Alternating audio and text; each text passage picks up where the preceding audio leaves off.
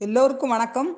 இப்போ நம்ம திருக்குறளில் முதல் அதிகாரமாக வர்ற கடவுள் வாழ்த்திலிருந்து ஒரு குறளை பார்க்க போகிறோம் தனக்குவமை இல்லாதான் தாழ் சேர்ந்தார் கல்லால் மனக்கவலை மாற்றல் அரிது. தனக்குவமை இல்லாதான் யாரோடும் ஒப்பிடப்பட முடியாதவன். தாழ் சேர்ந்தார்க்கு அவன் அடியை சேர்ந்தவர்க்கு அல்லால் மற்றவர்களால் மனக்கவலை துன்பங்கள் மாற்றல் அரிது நீக்குதல் இயலாது. அதாவது யாரோடும் ஒப்பிடப்பட முடியாத கடவுளின் அடியை நினைத்து பணிபவர்களை தவிர மற்றவர்கள் தங்கள் துன்பங்களிலிருந்து விடுபட மாட்டார்கள். இதுதான் இந்த திருக்குறளுடைய அர்த்தம்.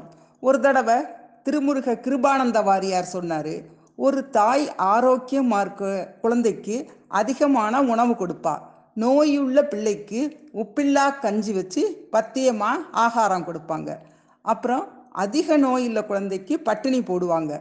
ஏன்னா ரொம்ப உணவு சாப்பிட்டா நோய் அதிகமாகும்னு அவங்களுக்கு தெரியும். அது மாதிரி தான் கடவுளுக்கும் நமக்கு யார் யாருக்கு என்னென்ன கொடுக்கணுங்கிறது எந்த நேரத்தில் கொடுக்குறோங்கிறது தெரியும். அதனால வந்ததும் வரப்போவதும் கடவுளுடைய அருளே அப்படின்னு நினச்சி நம்ம வாழ்ந்தோம்னா துன்பங்கள் நம்மளை தாக்காது அப்படிங்கிறாரு வள்ளுவர்.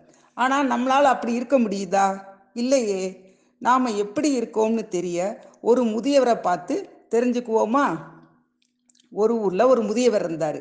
அவர் காட்டுக்கு போய் விறகு கட்டையில் பொறுக்கி தள்ளாடி வந்துக்கிட்டு இருந்தார். அப்போ அந்த ஊர் ராஜா அந்த பக்கமாக வந்தார். வந்தவர் ரொம்ப இறக்கப்பட்டு முதியவரை பார்த்து என் தேரில் ஏறிட்டு வாங்க அப்படின்னு கூட்டிகிட்டு போனார். அவரும் தயக்கத்தோட மேலே ஏறி வந்த உட்கார்ந்தாரு. ஆனால் அவர் வந்து விறகு கட்டையை கீழேயே வைக்கலை. உடனே ராஜா கேட்டார் நீங்கள் ஏன் இதை கீழே வைக்காம இன்னும் சுமந்துக்கிட்டே இருக்கீங்களே? அப்படின்னு சொன்னார்.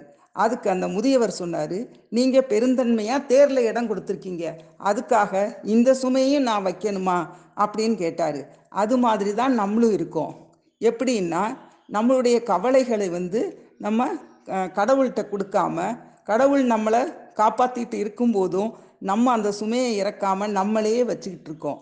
ஒரு வகையில் பார்த்தா நம்மளும் அந்த முதியவரை போல தான் இருக்கோம்.